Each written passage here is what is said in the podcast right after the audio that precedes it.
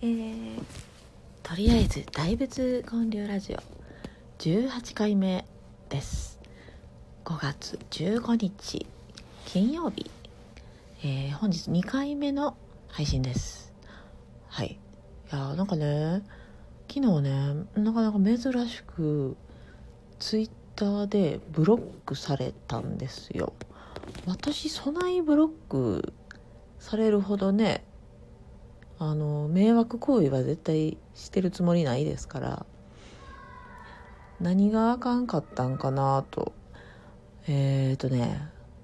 あることを書いたんです。炎上してるとこにわざわざ行くやつね、そういうの無視しとったら平和やんっていうね、それが嫌やったみたいですわ。でフォローしてくれとった人やけど、なんか見れんくなってるわって思ったら、ブロックには気づいてないんですよ。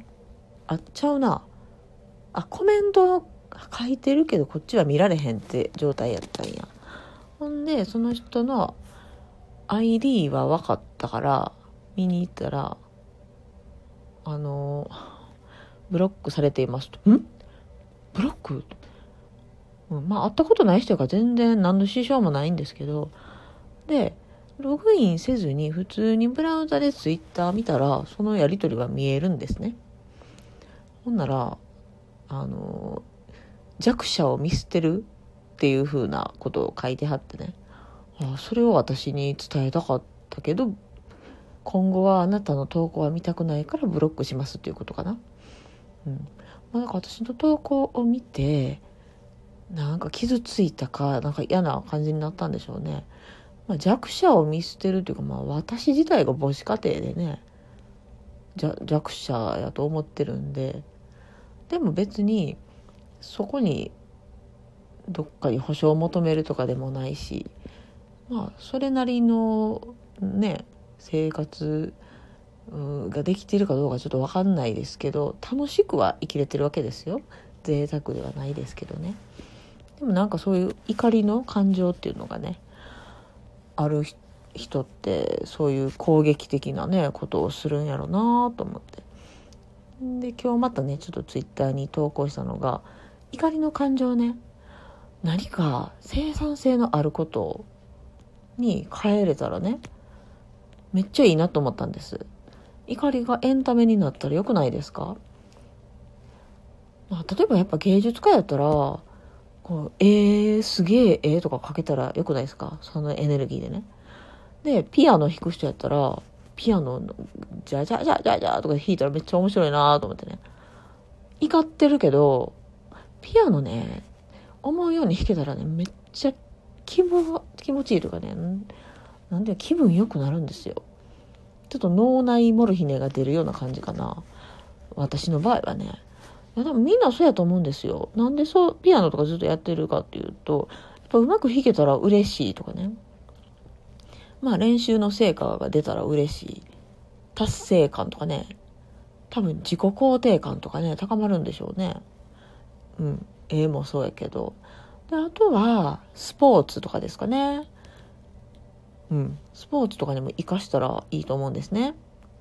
であとゲームで怒りとかちょっとちゃうか、なんかいいことないですかね。めっちゃ畑耕しとかなんかないかな。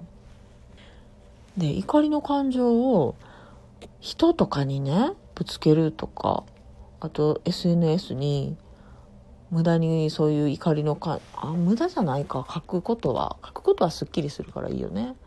でも誰かに向かって書くっていうのは、すごいもったいない、あんま生きてはないですよね。消化できるっていうのが一番いいんですよね。私の場合やっぱりその絵にしようと思ったら怖い絵とか描きたくないからさ、だから漫画家とかなりたくないんですよ。いやなれないですけどね、同じ絵描けないですからね。もうとりあえず穏やかな気持ちで可愛い絵を描いてたらほんま普通に幸せなんですよね。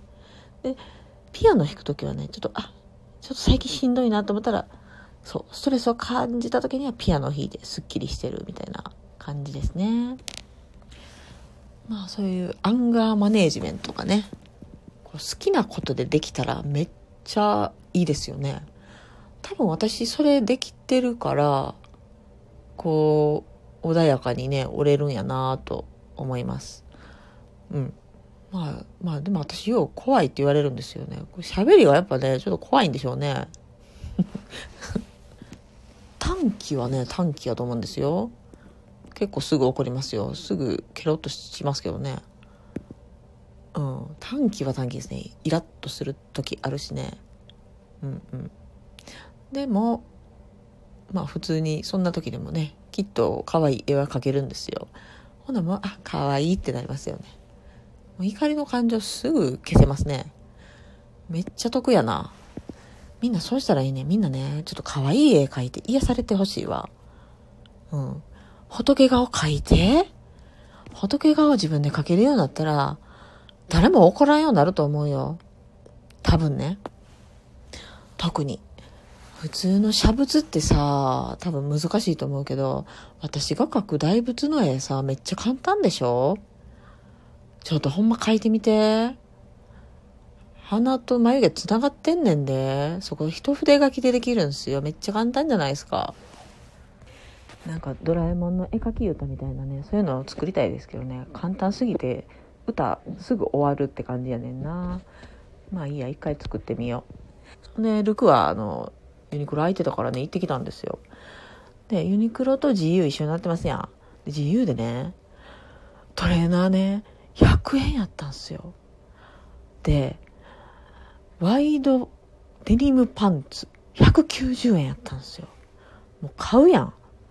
であとねクイーンの T シャツ590円やってね。息子がね結構クイーン好きなんでねちょっと息子のために買ってあげましたわ。私のより息子のやつの方が高いっていうね。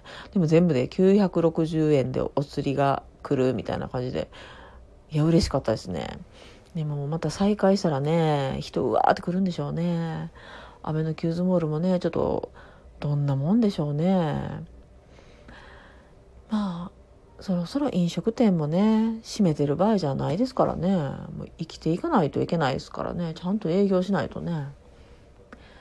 というわけで本日は2回目の大仏建立ラジオでしたが、また明日起きて配信したいと思います。今日はまた聞いてくださってありがとうございます。ではまた明日。